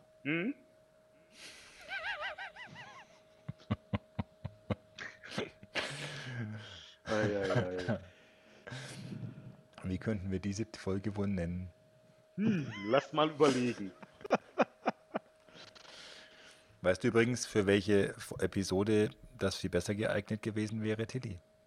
Was? Episode 8. Oh.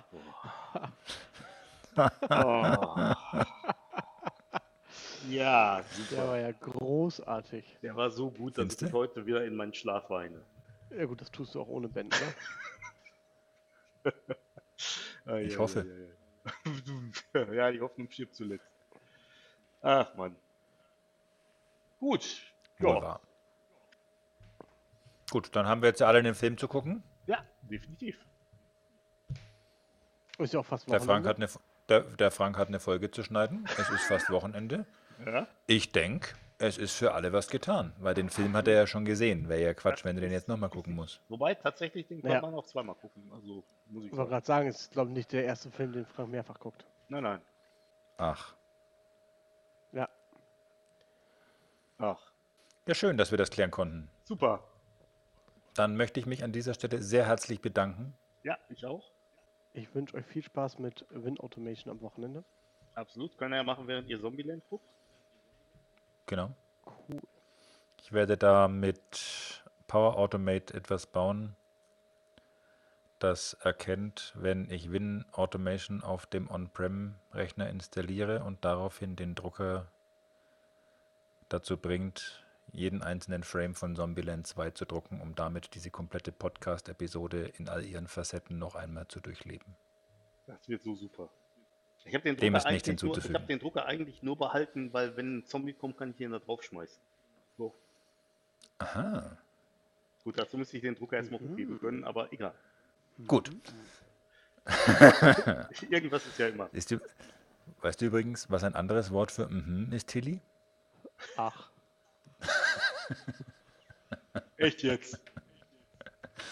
Korrekt. In diesem Sinne wünsche Ja. ich ein schönes Wochenende. Ja, Den Zuhörern wünsche ich frohe Weihnachten Ja, und dann. bis zum nächsten Mal. Prost Wir sehen uns ja. in bis dann. Ciao, 2023. ciao. Ja, bis dann. Tschüssi.